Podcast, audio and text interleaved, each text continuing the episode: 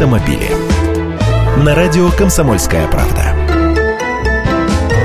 Здравствуйте! Письма счастья от ГИБДД придут электронной почтой. Соответствующий законопроект разработало Министерство связи и массовых коммуникаций. Водитель сможет сам выбирать способы получения штрафных квитанций в бумажном виде через Почту России или по электронной почте, ну или по СМС-рассылке, например.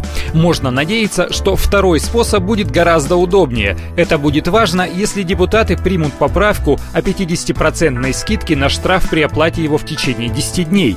Но придется зашивать в метод электронной рассылки защиту от мошенников. Тут подходящие технологии имеются, так называемая электронная подпись уполномоченного должностного лица.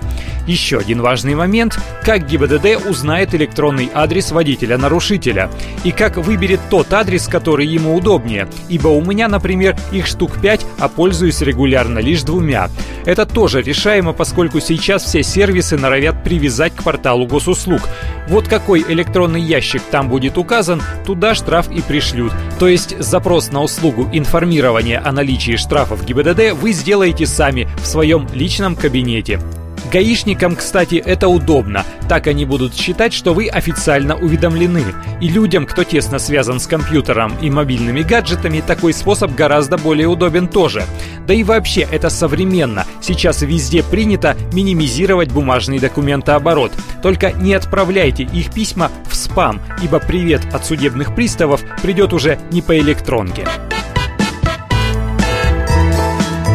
Автомобили.